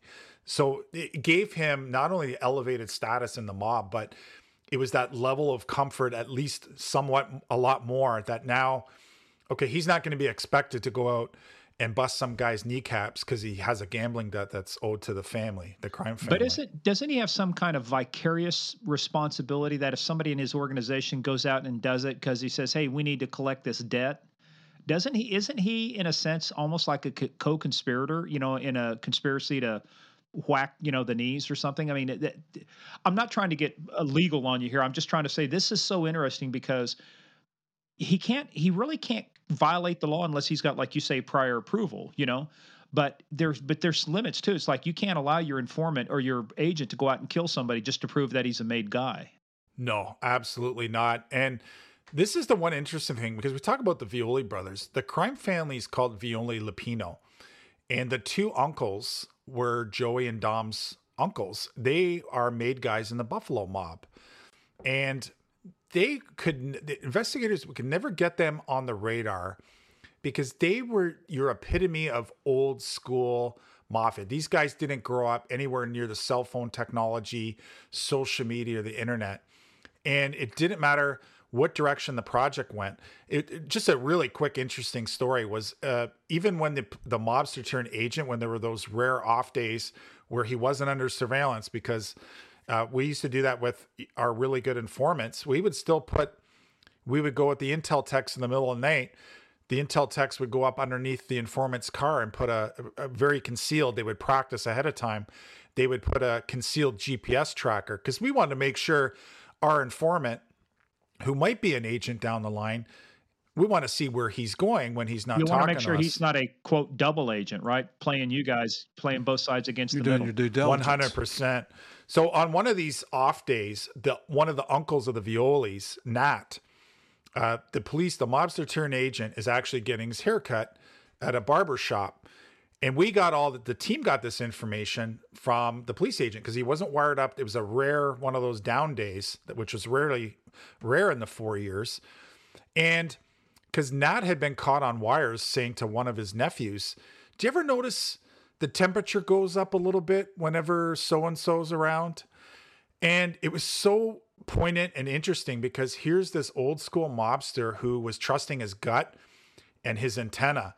And he was spot on. He made a couple comments during the project, and that's why he was never ensnarled. But on this off day, he goes to the barber shop. The mobster agent is sitting in the chair, and the uncle knocks, basically knocks on the window, something to that effect, and motions him outside when he's done. And they do, and they, of course, it's the day he's not wired up, and they do one of these walk and talks. And it wasn't a conversation. Hey, how you doing? What's new? He was interrogating. He was questioning him because he's his gut was telling him, why the frick is this New York mobster hanging out with these with us in Hamilton? Even though we know this guy, this just doesn't. Doesn't add and up. you know what? His intuition was spot on, man, because that was that was about midway through the project. But so, so talk about the. You know, he said doesn't it seem warmer? Is he talking about the the heat from the transmitter or what? The heat from our our agent whenever he's around he felt the, the, the heat. He, he, could sense there was. I don't know if he maybe spotted a car make a funny turn. I, that I don't know. Oh, that's what I, I didn't know because sometimes you know I mean they've gotten better with electronics. Some of the old stuff used to fry your nuts. Oh, you know yeah. if you left the recorder Oh yeah, like that Nagra recorder or something else. You know, Yeah. God, this is getting hot. I have itch. You have jock itch. What's the problem with you? You know, there's a powder for that. Uh, but he just you meant what he meant was that he he kind of had this spidey sense as well. It's kind of like I detect some. I mean, Something I feel like there's an increased surveillance presence or something else. Yeah. And he made that comment in context of when our mobster agent was, Was around. around. Do you ever Yeah. notice the heat being like you know the cops, law enforcement, and that was there was a couple holy shit moments, you know, because it's like things like that. I mean, really could have escalated and and sort of blown things because that's to lead into your point, Morgan. Is that you know the agent's feet could have been put to the fire. Yeah, if you say we need you to do this work because, um, you know, once the agent got made, uh, uh, another major thing that happened on this project was Dom Violi. It's the first time this has ever happened in mafia history, as far as I can tell and research and find out. Was Dom Violi was promoted to underboss of the Buffalo Mafia because he's he's on uh, wiretap talking to the agent's wire, telling him how Joe Todaro now the the Buffalo crime family is the Todaro crime family, and how uh, Dom Violi had been invited down to Florida, had been talking to the boss in Buffalo, and Dom Violi beat out 30 American mobster runner ups for the role and position of underboss in the Buffalo mob. And this occurred about two months before the project was taken down. And had the project, this is where the the uh, the mobster turned agent would have been put to task, because when you listen to the wiretaps, the two brothers in front of the mobster turned agent, who's now a made man, once Dom Violi is now an underboss, and they're like, Dom, you made history. Like, no Canadian mobster has been promoted to underboss. That's like second in command of a mafia family in the US. When you listen to the transcripts, they seem harmless. You hear one of the brothers saying, Yeah, pretty soon we're going to have to go down do some work in the United States. But the, the mobster turn agent in the debriefs would say, Remember that part when they said we're going to go have to down to the US to do some work? They were going like this. They were making the shape of a gun with their hand because now you have this Canadian mobster. He's probably pissed off all these American mobsters who, you know, they're like, that's probably where the difference would come in handy. Like, who's this schmuck in Canada running a Buffalo crime family when we're La Cosa Nostra from the US? It should have been an American who got this job. How's he gonna how's he gonna supervise and run a crime family from Canada? So they started talking quickly to get uh, some credibility in the United States. Now that he had this high position, they were going to have to start doing some contract work, and that's hence the the gun. So had that project gone, that's where the the mobster turned agent probably would have, you know, the shit would have hit the fan in terms of why aren't you doing this? Why, you know, made guy or not, we got to go down and press these uh, mobsters in New York and Buffalo now that we're really a huge part of this thing. that brings up to a real interesting part too, because like with every operation, and you call it project, uh, to me it sounds like by the way, you're a professor. We're going to talk about in a minute. It's like you're giving a class. You know, it's the class project. But oh, sorry. As with it, no, no, no, no, no. This is fun. You know, we're just busting your chops. See, that's the third time you said sorry now. Oh. So we are so. I am so good at this. Can I hold for? Um, can I hold for an edit? edit? And edit? No. Okay. No, no, no, no, no, no. It's all in there. I know. But as with every good thing, every good thing has to come to an end for a variety of reasons. One, the the operation runs its course. Number two, like you know, the the, the threat of being discovered, you know, increases. Uh, you know, things unrelated to, you know, unintended consequences start happening. Right. So, at some point, this ha- this operation has to come to an end. I mean, it's been going on like right close to four years. Right. So how does this operation wind down? What happens out of it? What's the size and scope of you know of the eventual takedown? Well, this is where things were really starting to escalate because Dom Violi is now the underboss, and you have the the mobster turned agent. He's this really powerful right. guy. And when I talked about in Hamilton, Ontario, how they have three different mob families, the Musitano brothers were one of those Italian mob families in Hamilton that butted heads with the Violis. And one of the brothers, Angelo Musitano, during the project was actually killed. He was shot to death in his driveway just outside of Hamilton. And again, there was no. Well, did that send shockwaves? I mean, like, I mean, were you concerned that your mobster turned agent was going to get targeted? Anybody could be targeted at, at really at any minute. Uh, so was there elevated concern? hundred percent. But it it definitely appeared to be outside. But where it started to become troublesome is the project was taken down in November 2017. Dom Violi got bumped, promoted to underboss about a month before that. And not only were they talking about doing work, and they never referred to Todaro by name, they would gesture with a cigar to their mouth to signify. It always reminds me of like Vincent the Chin Gigante in in New York, they would they would never say his name because it was pun- apparently punishable by death. So they would point to the chin if they were talking about the boss. it was so like so like this so like mob, right? So they would never say the boss's name in Buffalo. They would do the cigar. But the surviving brother, Pat Musitano, who's now the boss of that other family in Hamilton, they're on the wires talking about Angelo's murder. And the mobster turned agent basically says, because Pat was the more powerful, the guy who survived hadn't been killed yet. He's and so the mobster turned agent says to the Violis, "I thought uh, Pat would have been whacked first. And Dom says something to the effect, right on the wires, uh, "Don't worry, he'll be gone by Christmas." And that's where ooh things had to, you know, you add that on with you know the talk of going down to establish their credibility by doing some work. Mm-hmm in the USA. It was they had a could it have gone on? It could have gone on, but it's just like you know that that high wire act he was going to too fall. much risk. Too much i mean risk. you're at this point you're getting too much risk introduced where you got to make an operational decision. Look you never get everybody in any operation right. you're after. You never get everybody right? You have to just make a decision. But have we gotten enough to where we take this thing down? Will it have a major impact? And you know, well, what if we do this? What if we do this? And like I had somebody tell me one time, well, what if worms had machine guns? Birds wouldn't fuck with them now, would they? so at some point, you just got to make Steve, Steve, you're Murph, you're shaking your head. I got, I am loaded with these fantastic phrases. oh, we got to get you life outside this podcast. I know, man. This is so much fun. So, Steven, but yeah, but like your point, it's all this risk coming down. So fun. Do you know? Do you know how that operate? You know how that decision's made? Is it made at? Uh, you know, which level is that made at? Does it have to come from the superintendent? Is it made at the uh, project level? You know, how how are how were decisions like that made to say time to pull the plug? That's a decision that's ultimately made at the highest levels, and because this was an RCMP led, but in tandem with the FBI, would have been uh, across border and with with the highest uh, upper echelon of both of those agencies. You know, with obviously input from that major case management triangle of you know the case managers and the agent handling team.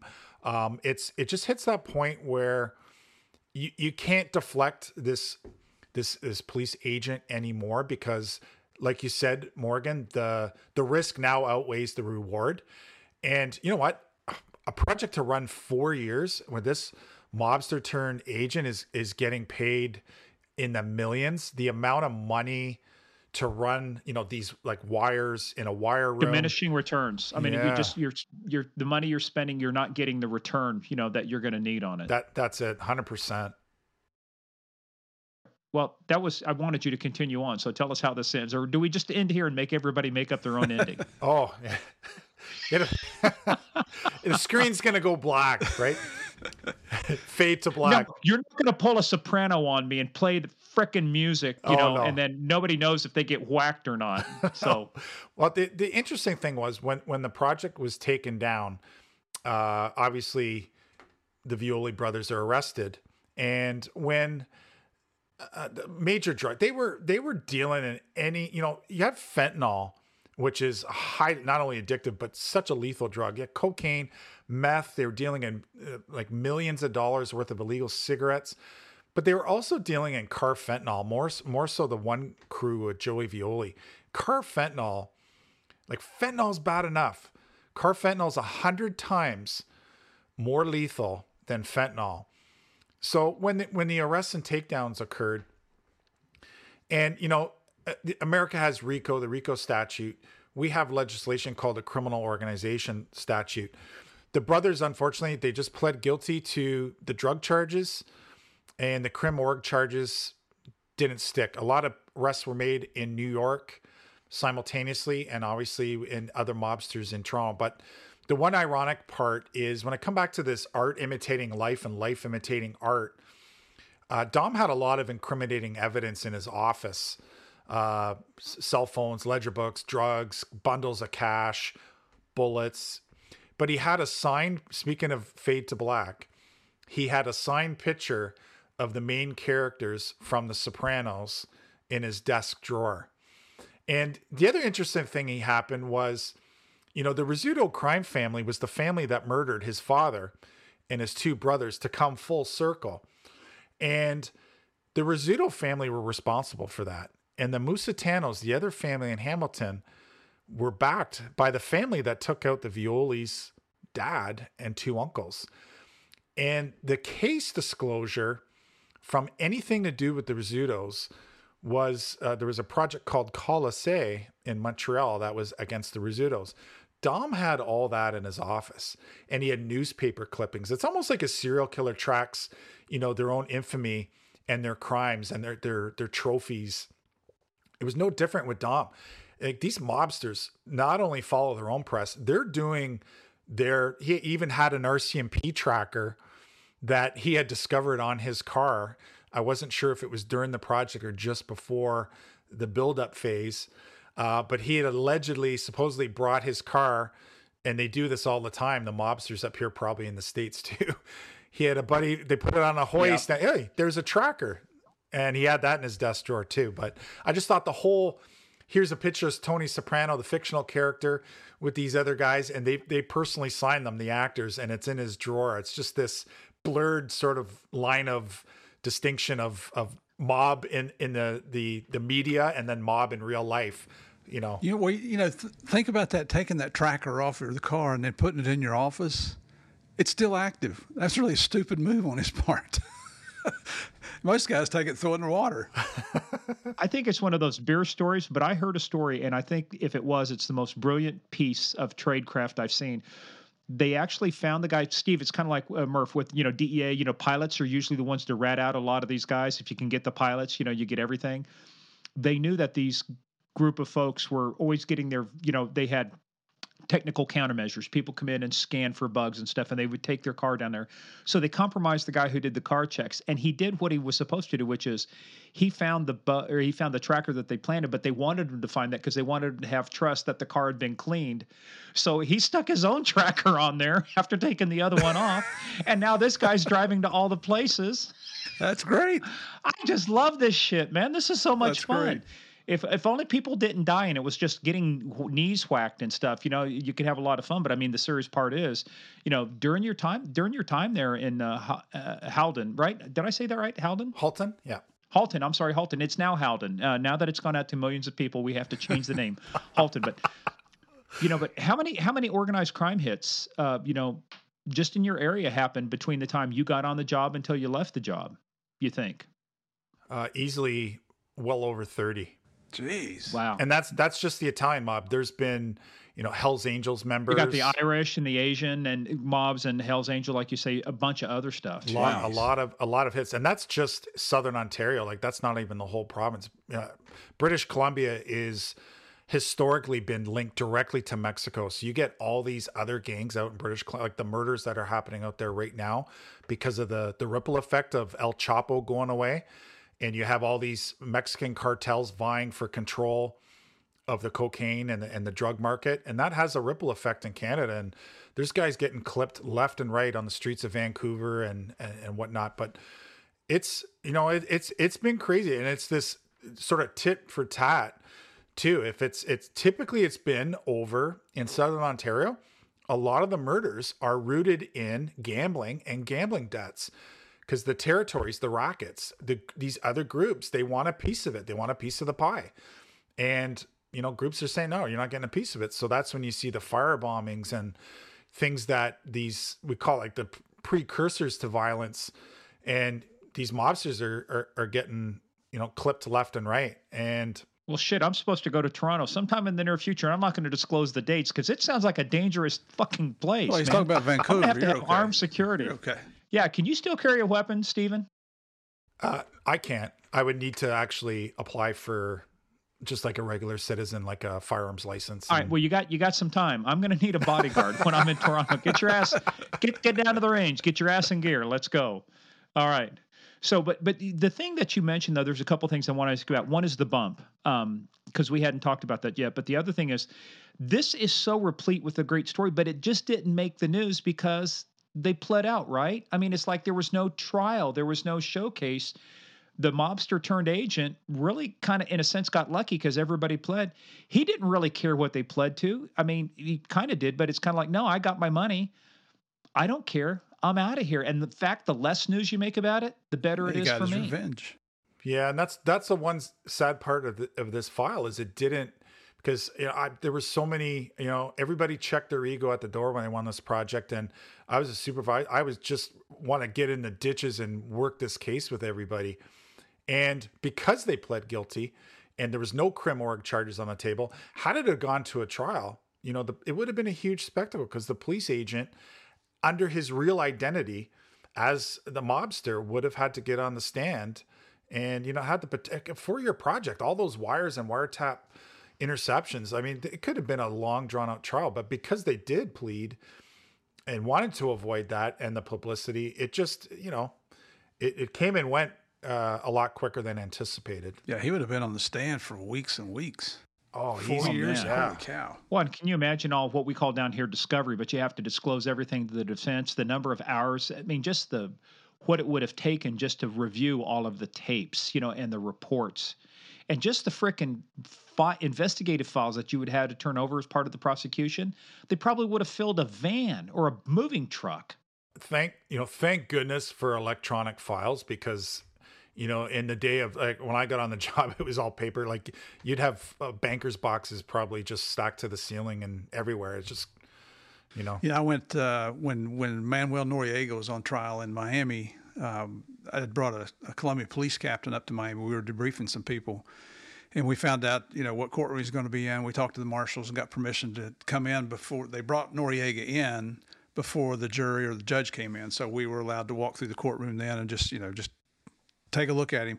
But what impressed me more than he's very unimpressive. He's just that pineapple face. He's a shrimp. Yeah, that Yeah. pineapple face nickname he had is justified. He's unfortunate looking, as they say, very Oh unfortunate looking. But was what was impressive was the boxes of evidence and documents that the government had around the prosecutor's table. So you had your prosecutor at the table, you had the case agent, which was a DEA guy, and then you had his partner who sat back in a chair in the middle of all these boxes, and his job was to retrieve the document that the prosecutor wanted to look. And it looked like Oh, there were a hundred boxes around him with all these documents. Holy cow! Kind of like kids playing fort back in the day. I've just built my Yeah, fort, you know. exactly. We're gonna But you know what? That's got to have a psychological effect on the jury too, because when you look at the number of boxes, you go, well, this guy's got to be guilty. Yeah. Look at all the boxes of evidence they yeah. have. Jesus. Yeah, well, you know what? Maybe it was all just copy paper. I don't know. That's hey, who, it's what is perceived as real, right? So, Stephen, let's talk about the bump real quick because you, you mentioned that, right? What is the bump? And th- you said this is very rarely used, and why was it considered in this case?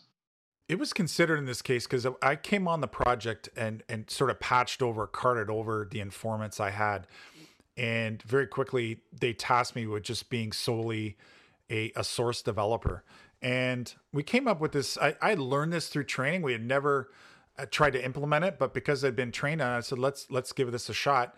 Uh, we had a, a, number of informants aside from the mobster agent, and we put uh, we came up with an operational plan and said, let's let's put surveillance on this potential uh, target. You try to look for who might be sort of the weakness, uh, not necessarily physically, but who do you think this might work on? Because a lot of times it's not going to work. And what it involves is getting and developing a lifestyle. So we had the surveillance on this person uh, for about three or four weeks to develop where are they going? What are their habits? What are some of the locations that they go to? And these, a lot of these guys are so ritualistic habits of uh, what do they call it? Creature of habit. Creatures of habit, yeah. Creatures of habit. So once we established a location, I said to the RCMP, you know, what we're gonna we're gonna create this UC play, this bump using a male and female undercover. They're gonna dress the part. We'll have surveillance on this target at this location. And what happened that day leading up to it was in the operational plan, I said, could I get $500 to to build into this? Because what it involves is coming up with an eight second pitch. And now that you know where your target's going to be, you have surveillance on the target. And when they're in a certain location, as occurred on this specific day, we had our, our male and female UC approach the individual in the parking lot uh, dressed similarly for where they were located. And the pitch was we get speaking of Tim Hortons, we had an empty Tim Hortons cup. Uh, my co-handler on this particular bump, her phone number was on the bottom because we the day before in our undercover IDs had rented a, a, hotel room in Mississauga posing as a couple. So we had a location to go to if the bump worked. So the cell number's on the bottom. There's 500 cash in the Tim Horton cup. And I remember saying to the RCMP, if this works, this is good. If it doesn't, that 500 has wings and you're never going to see it again. Because most times they'll just go, oh, fuck you. I, I'm just going to pocket the money. I'm not calling you. But that eight second pitch is really pivotal. It's like, you know, pitching anything. And it was basically one of them said, We're so and so with the police. The money in there's for you. There's a number. We it's urgent. We need to talk to you right away. So I was way off with one of the surveillance members, and I still remember uh, five minutes later, my co-handler called me from the hotel room outside of Toronto and said he just called. He wants to meet. Wow. So it was like that the adrenaline just kicked in high gear because one of the top warrant writers at the time, you know, imagine like this being this mobster police agent. You're working with the feds in Canada, you're working with the FBI, the feds in America, and that you're supposed to play both sides. Like that, I can only imagine he was starting to get stressed out. So the the main warrant writer was like, you know, one of your informants, Steve, might might become the backup agent. So we did this bump to get another guy on board.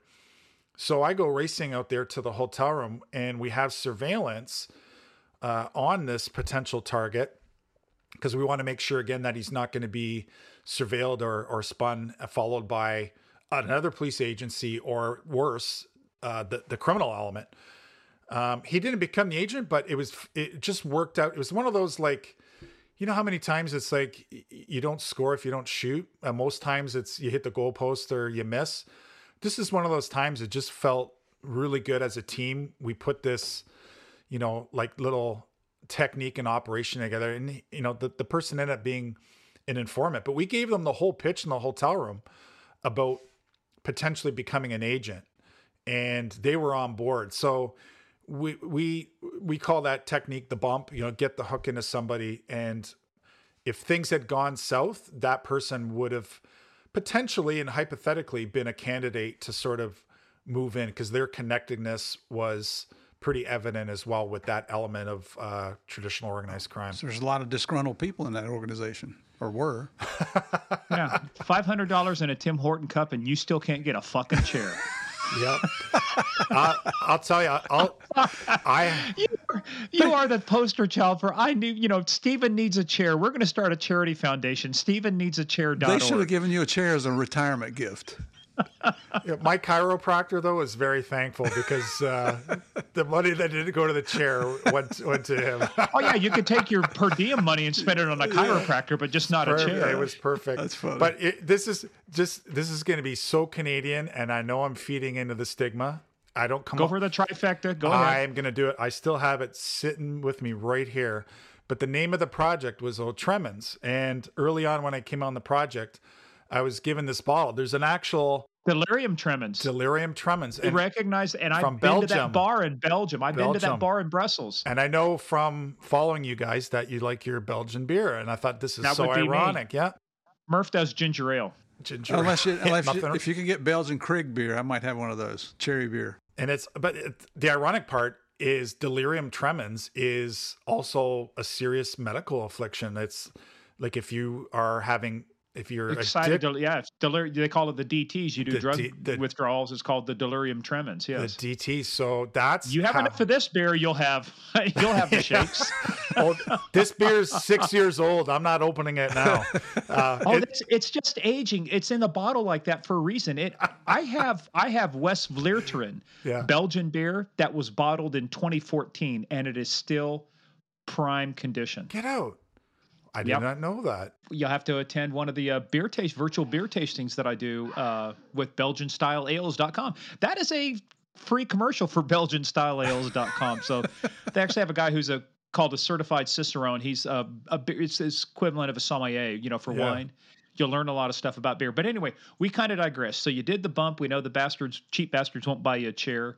So, but as with all good things, I mean, the operation comes to well, an wait, end. What was the, what was um, the sentence on these guys? How much time they get? Oh yeah, yeah. Joey got for the drug offenses. He got 16 years, mm-hmm. and Dom got eight years. And here's here's the irony: the crim org was taken right off the table. Uh, sentence is still pretty low. You know, Joey's was much bigger because he was more involved with the fentanyl and carfentanil, and that was uh, definitely an aggravating and mitigating thing at sentencing because like I said, just to give your listeners an idea, like if you crushed up a tic tac and that was fentanyl, you know, there's enough just in that to probably kill five to eight people. And to think of carfentanil is a hundred times more fatal. And we talk about this opioid crisis, and these guys were on on the wiretaps. They know this shit is like so lethal. They know this these drugs. But they don't care. They don't care. They don't. They didn't give a shit. They don't care. So it's really troubling. You know, um, they didn't care if, if a 16 year old it happened to be sprinkled in even marijuana. That that's happened, and it's an overdose. They die. Um, but the ironic part is that sentencing for Dom. Um, the courtroom, which was filled with all his supporters, gave him a standing ovation. You know, it was like he was a rock star. Why? Because he pled guilty to it's what all, all his supporters. They've you know he's he's like a Pablo a Escobar lot, in Canada. It's it's very it you know what Murph. It's very similar to sort of that mentality that he's a he's a pillar of the community. He's a man of respect. He's a you know he's a freaking he donates to the poor and the orphanage. And yeah, f- sends money to Catholic charities. Yeah, uh, blood money. You know, it's what it ends up being. Unbelievable. Yeah. You know, it, that's one that's a pet peeve for me because we get a lot of you know, through social media, we get a lot of contact with people, and, and the vast majority of it is very supportive. But you still got the jackasses out there that are, you know. Well, but but Murph, you so I don't know if you know this, Stephen. Murph's been on with one of the top comedians in the world, Tom Segura. Tom had him on his podcast, and you changed. Tom Segura is thinking, oh, Pablo's this, you know, knight and shining, you know, Robin Hood, right? You you set him straight by the end of the podcast, if I re- recall You're right. Correctly. He said, "Do you change my mind?" And, and wow. I'll be honest with you, I did that interview with Tom. I didn't know he was as big as he is. you know, because it was. Uh, you're never supposed to read your comments, you know, the stuff that people put out, but you do, some of them anyway. And uh, some of his listeners were shocked that he changed his mind on that. that you know, some were saying, "Oh, he caved into that ex DEA guy and all that kind of stuff," but you know, maybe the guy was honest. I had no problem with him. He was a lot of fun to talk to. But Murphy, bring up a really good point. Is a lot of people who aren't they don't work this type of job, law enforcement, mm-hmm. and get involved. Like Murph working, you know, you working Escobar. That's the that's the biggest case in the history of law enforcement, in my opinion. And it's like people see it from the media's portrayal and the you know the glamour side of it. And you know, I remember talking to Murph about, you know, like he's this narco terrorist who he blew up people in planes. He killed police officers, killed judges. He'd kill. I remember you even saying like he's not just to kill your your family. He's to kill the dog too. Like the like it. So these guys are worse than the, the Ted Bundys that we've come to, and I'm not downgrading what you know these serial killers are, but these guys have killed more people right. than the top hundred serial killers in the world, if not a thousand. Yeah, it's, it's, there's nothing good about them, whatever whatsoever. Well, they romanticize no. people like Bundy. We had Dave Reichert from the Green River Killer on uh, one of our episodes, and it, you would not believe it's just like this fascination people have with John Wayne Gacy, you know, with Richard Ramirez, you know. It's just like, what the fuck are you people eating? You know, and what are you on to think that these guys are it, Scott Peterson and Laci Peterson, you know, the case down here at the US where he killed his wife and unborn child. This guy gets marriage proposals. It's like you Well, what? well that's one of the things that that we used to talk about. We haven't in a long time, but in in Pablo's prison, you know, is in his custom built country club is what it was. There were two shelves on there. One there were there were just folder after folder after these box folders, you know, like expandable folders, and they one shelf contained any article about Pablo from around the world because he wanted to know what everybody thought of him. The second shelf was full of letters from people around the world. And I just remember Javier reading one to me, and this lady, I forget what country she's from, it was in Spanish she's she's like, "Oh, I admire you so much. You stand up for your ideals and, and your beliefs. You're even willing to take on your own government, you know, and try to do what's right and fight extradition to that United that ugly United States. And by the way, I have a 13 year old daughter that I'd like to give you so you could have a love child with her. I mean, just oh. people are so freaking sick. It's just it makes uh, me sick. And you know, a lot of the the people that that say the good things about Pablo now I, I don't know how old they are, but I'm, I'll be willing to bet most of them weren't even born yet when he was killed. It's this romantic, this fictionalized romantic, romanticization. Well, however yeah. you say it, the, the romanticizing, romanticization. yes, I can't. I just like yesterday when I was trying to say what we're trying to say. I couldn't. You really yeah. good or something. I couldn't even so say. It. I was day drink. I hadn't even started day drinking yeah. yet. Um, you know, and we did this. Um, but Stephen, but th- this is not the end of the story for you, right? Because you retire in 2016, um, and you go on to. It, eh, by the way, guys, this is like a master class here. The professor, you know, class is in session. The professor has been giving you That's an in-depth story of organized crime in Canada, of all places, the one of the nicest places on earth. And true, you guys are killing people up there. But hey, but let's talk because I do want to talk about this real quick because you wrote a book based on a lot of this too, and folks can find it. They can go to under, uh, the uh, underworldstories.com, underworldstories.com. It's got the link for both the Canadian uh, link for Amazon and the uh, link for the US site. And we obviously are very popular. We're going to drive huge, huge amount of book sales. You're probably going to get three. Oh, thanks. So three out of yeah. this. Three out of this. as many as we get from Manhunters. yeah, that's right. but I just no, want to, really. but it's undercover uh, stories from the underworld of law enforcement. A, you know, and you talk to a lot of the people we've been talking to. I mean, you've talked to uh, um, uh, Dominic Polifrone. I mean, you've talked with Steve, obviously. I don't know why, but you talked with Steve. Lou you know, and I mean, and Lou Velozzi. Yeah, I mean, guys that we've yeah. had. These these stories are so amazing. So, how did you go from being uh, an intel being an operator, working organized crime, tats, and you know, shaved head. You still got a shaved head?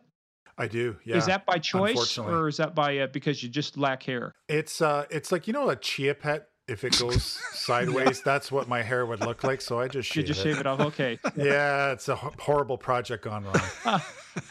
Okay, you know it's like Murph's hair too. He goes and gets his one haircut. You know, just uh, I mean, singular hair, not a single haircut, but I mean a one, just literally one haircut. I, haircut. I, still have about twenty eight up there. I have them numbered now. Yeah, and me, my God, I got so much falling out, I can't keep track of it. So, yeah, and rub it, it in. I mean, it's right. a beautiful head of hair, but right, we so, got to go now. I'm going to disconnect you.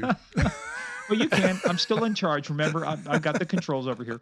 So, Steven, so how do you go from being this this this badass always working out, ready to go, you know, cop, you know, and seconded to the RCMP to becoming a professor. All I can think of you is with your little book and a cup of tea, going, "Okay, students." You know, Well, look at him. I mean, you can see you get, our listeners can't see him, but look at his traps, man. He's got some. It Yeah. goes from the edge of his said- shoulder to the bottom of his ear. There, there's yeah. no neck. Where's your, where's your neck? Do you have a neck? Where's it at? He's got his muscle shirt on there. He got Uh. some tattoos. But you look like a tough guy. You look like a Hell's Angel guy. Yeah. No, no. I just I'm former beer store employee. You spent some time in the gym there, brother. I can Lift, tell. lifting those pallets of beer, Labatt's. Yes. oh, it's a good workout, believe me. So l- talk about how you go. It's Mohawk College, right? I'm at Mohawk College, and I taught uh, part time early on in my police career on the side at uh, Sheridan College, which is an area where I actually worked in uniform. And I I knew I didn't want to spend 30, 35 years in policing. That was part of the reason why I sort of continued my education. I really second to policing was was teaching. I knew one day I wanted to get back in the classroom and at my age now in my in my 50s um nothing makes me happier than getting students excited about the topics of criminology, policing, you know, legal issues.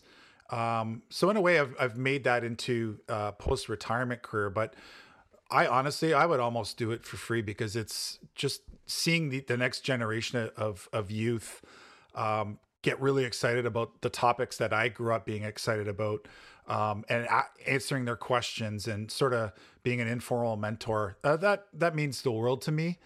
And you know what? I, I did everything I wanted to do in policing. Leaving on that note of that project, in my opinion, humble opinion, there was nothing else that could parallel the excitement or the adrenaline for me. That's a pretty so good case. I knew. I, I knew it was time to move on, and life's a chap, life's a book too, right? And it's it was ready to start a new chapter, and it's been uh, it's it's it's been a great ride. Five years so far. That's life's an adventure, and you're on the next chapter of that adventure. That's cool. Very cool. Hundred percent, hundred percent, Murph. Yeah. And Murph went from capturing Pablo to being Derek Maltz's coffee wench. I did. I was his butt boy, and proud to be there too. Proud to be there, man. It's, but we're gonna have to introduce you to him sometime, Stephen. This is uh he is You'd he's become him. such a legend. We actually have to get him on the show at some time, Murph. You know, there's a there's an idea. Yeah. Oh yeah. Well, the thing is, we'll never get a word in. You you will not get a word in edgewise with That's Derek going to be show. something. Yeah, I know. We're just going to have to turn the record button on and come back in three hours and say, just let us know when you're done, Derek. Uh, I'll just go over here on the couch. And, well, I sold the damn couch. you Oh, sold the shit. couch, man. You're moving. You gotta lay know, you'd be out on the hammock. A couple weeks from now, Murph's going to be in skivvies and a sh- pair of shorts and flip flops. I will show you guys my suntan, my Yeah. tan lines. Of course, we won't be able to record at this time of day anymore because he's going to have to hit the blue plate special down at the diner at four o'clock. You got to beat those gray hairs in there, you know. You got to beat them in here. Hey, well, but Stephen, what's what's the what's the best part about teaching? Uh, you, I know you said that, but I mean, what's the best part about that? Have you had students go take you know go on into police services or policing? Have you seen you know them move on into areas? What have you seen so far? What's been some of the fun stuff? Yeah, you know, I've I've seen students that have become. Uh, I have to give credit to one of my colleagues because we developed a course together at Mohawk called Criminal Psychology, and it ranges from everything from organized crime to multicide to serial offenders, psychopathy, and um, it really feels good for me to know that students, not all of them, but they're interested in the in the course that we developed but some of them have had a total change of you know career directions. Um, they've come up to kimberly and i and, and have said and me directly that you know they want to get into criminology or uh, you know law enforcement or get into a program at a college or university that deals with that that subject. So you know what? You can't put a price tag on on that that sort of feedback directly from a student. Uh, i really put a lot of weight you know, we have a, a my bosses there are deans and associate deans, but I always say my bosses are you, the students, because it's their feedback that is is is the like I said that you can't put a price tag on It keeps you and motivated, doesn't it? It keeps me motivated, and it's you know I I don't know what it was when I when I t- you know turned fifty, it was like more about how can I take what I've learned and you know I've well I have kids and it's about giving back to your kids too. But uh, on on a at the school level, it's it's really about mentoring these young kids, and a lot of them, like I've been teaching actually from home for a year and a half. I was telling Morgan. Yeah, he and, hasn't been allowed uh, out of his basement. I don't know when he's showered. I don't know what he does for number one and number two. I don't want to know. That's why he's got that he thing hasn't on his been let now. out of his basement. And speaking of chia pet, yeah, he's got to mow his head because the chia pet hair has just really gone wild. We shower with beer, actually. Hey, there really you go. Do. All right. I thought you were going to say you shower with moose, but uh, what is the plural for moose? Mooses, moosei, moose. Ooh, can I phone a friend? I, I don't even know. You're Canadian and you don't know what the plural for moose is. Oh. oh I, hey, but uh, all right, get back. Say you teach at other places as well besides Mohawk College, right? I teach at Queen's University, which is in Kingston, Ontario, which is about halfway from Toronto to Montreal. I know all your listeners are like, holy, the geography is all over the place.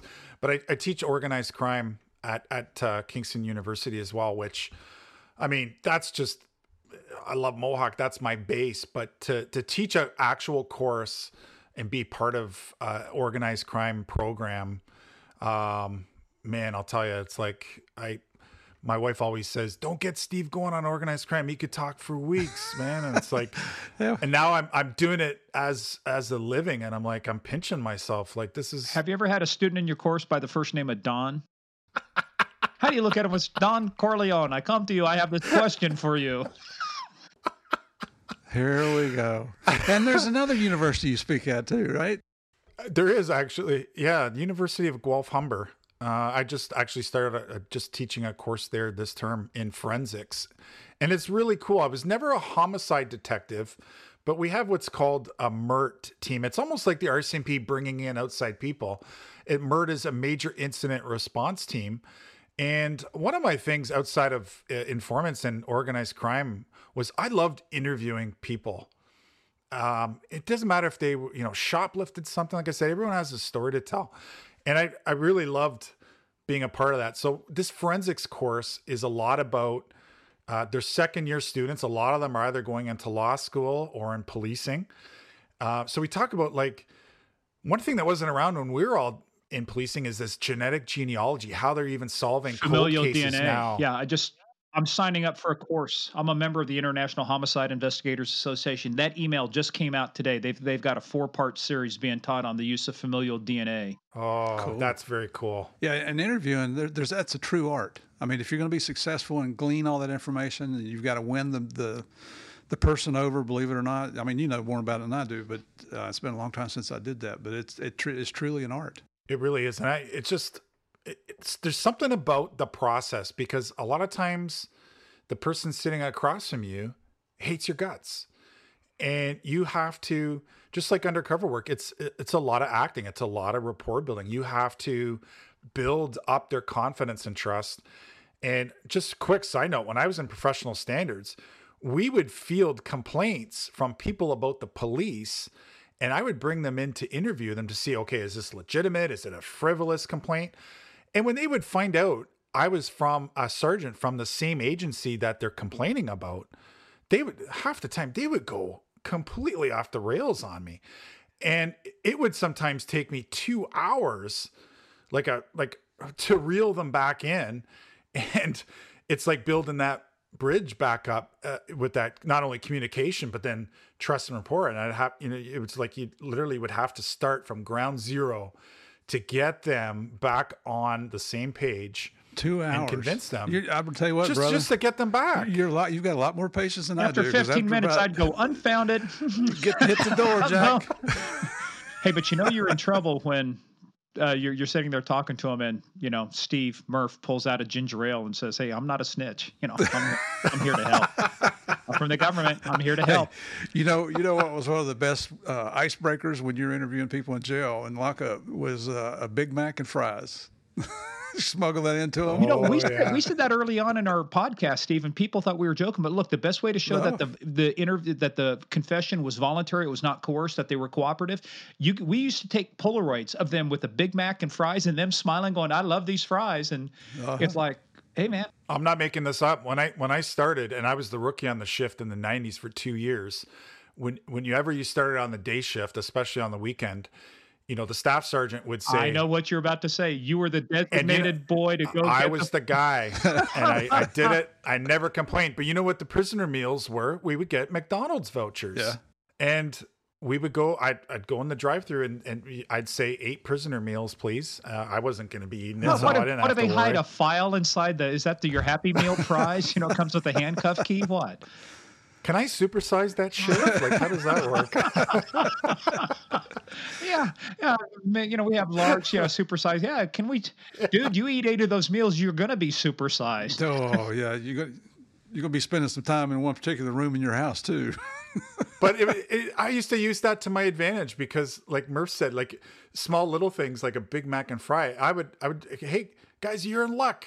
Today I got you McDonald's. Yeah. Like it wasn't my mind, but you don't have to necessarily tell them that. And they were like, "Hey, you know, I would have, I would have told know. you where Jimmy Hoffa was buried if I had just gotten Tim Hortons. But this McDonald's shit, fuck that. Yeah, for that you only get the Gambinos. That's all you're getting from me.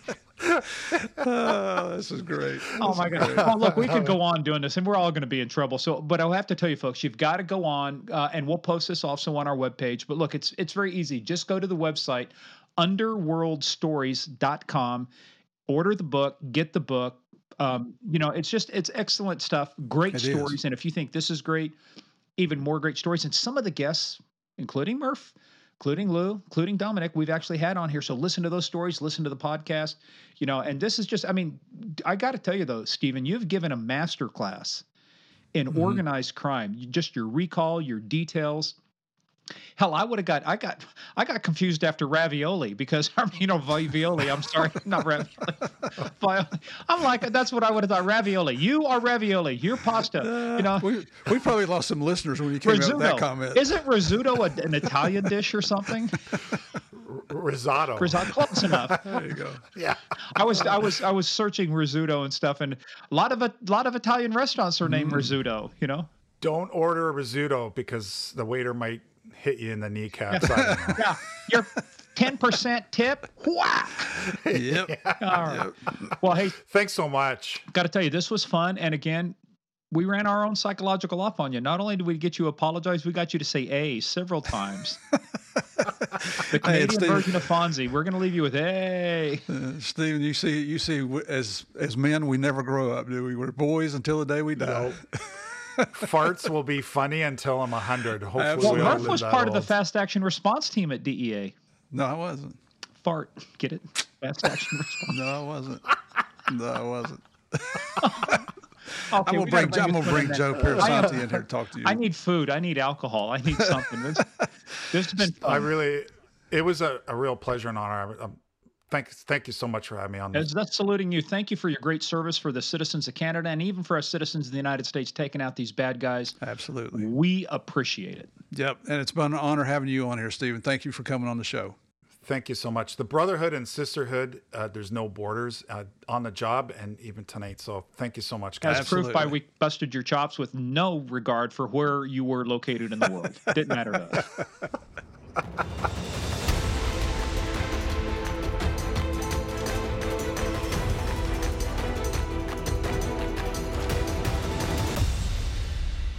what did I tell you? I'm the master of psychological operations. I got him to say A. I got him to apologize three times, and we talked about beer. So, I mean, you hit for the trifecta.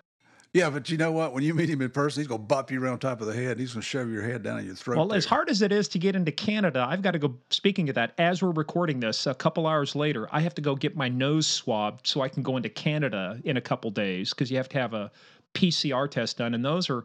I don't know, man. Those are worse than I think uh, you know, it, it feels like the old ones used to be feel like sticking a knitting needle up into your brain. So hopefully they've gotten better. Yeah, I've heard people describe it as tickling your spine.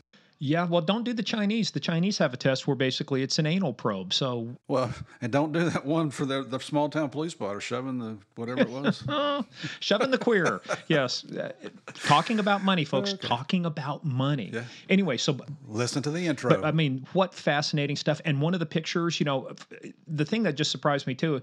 It's a freaking messy hotel room. They're in their best jumpsuits, you know, track suits, velvet, you know, track suits. I'm thinking of The Sopranos. I'm thinking they're going to be in thighs. They're going to yeah. be in a coat, you know, with the carnation and no. Talk about stereotypical. Those velvet tracksuits Holy cow! I haven't seen those forever. Man, well, if you like velvet probably tracksuits, and if you like watching people being made med, made men in an unmade, you know, hotel room, head on over to Apple, you know, or wherever you're at. Just give us five stars, whatever it takes. We love you guys. We love when you help us out. Just hit those five stars. It's magic. Again, we don't know how it works. Uh, head on over to gameofcrimespodcast.com for more info about the show. We'll be constantly updating it. We'll be adding merch, but you got to follow us though. Uh, you know, on, on on the Instagram and on the Facebook, which will become Meta at some point. Who knows? Who cares? At Game of Crimes on Twitter. That we'll put out a lot of information on there as well, and also PayPal.com. You know, and use our email gameofcrimespodcast at gmail.com or PayPal.me slash Game of Crimes. But head on over to Patreon. I'm telling you, we're getting more stuff out. In fact, after we get done here, we're recording another uh, special video for a special level for only those folks. And then later on, we'll be doing our live stream where we talk about the movie The Departed, which is kind of loosely based on Whitey Bulger and uh, Boston and the FBI and Leo DiCaprio and Matt Damon. And by the way, you want to know something that's really ironic? In the opening, one of the opening scenes, guess who walked in and is one of the captains uh, in the uh, Massachusetts State Police wearing a gun? Is Alec Baldwin. Oh yeah, it's just hard to take him serious.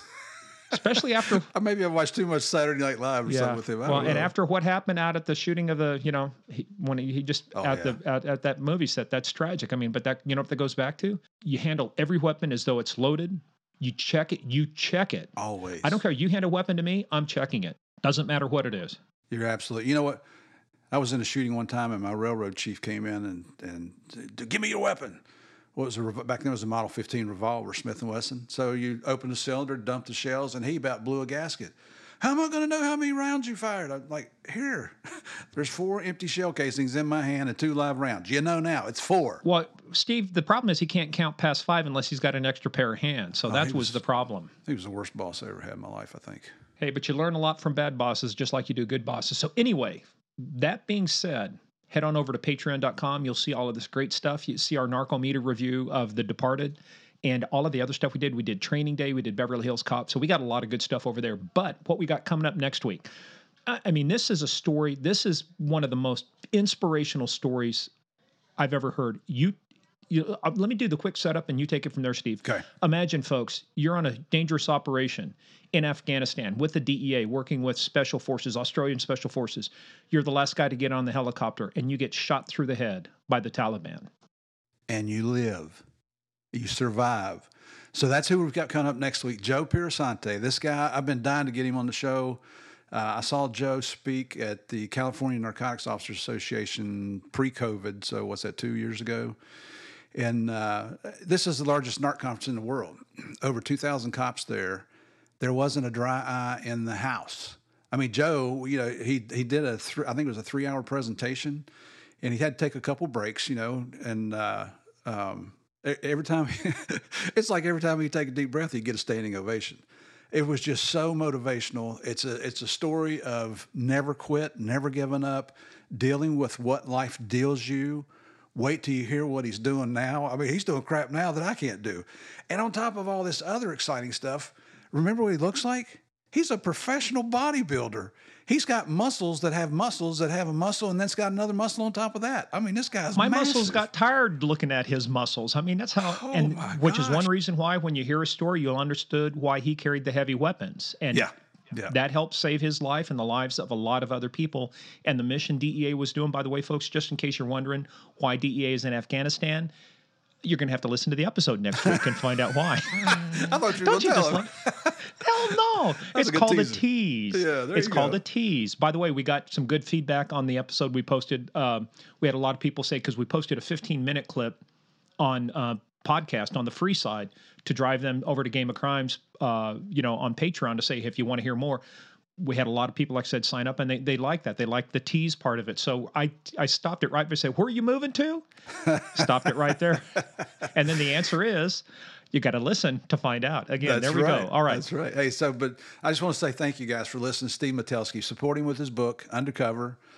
And you got to come and listen to Joe Piersantes. I mean, we've had some fantastic guests on here, and Joe's right there at the top. As the story, uh, and afterwards, and we'll say this afterwards, you know, after his interview, we want to hear your comments about him. I mean, this guy, unfreaking believable. I'm just so proud of him. how many people would have well and you'll hear how close he came to not continuing on the mission, right? What they call Charlie Mike continue the mission. So let's save that for next week. So, guys, everybody, thank you guys for supporting us. Thank you guys again for all of your great comments. Thank you for downloading these episodes.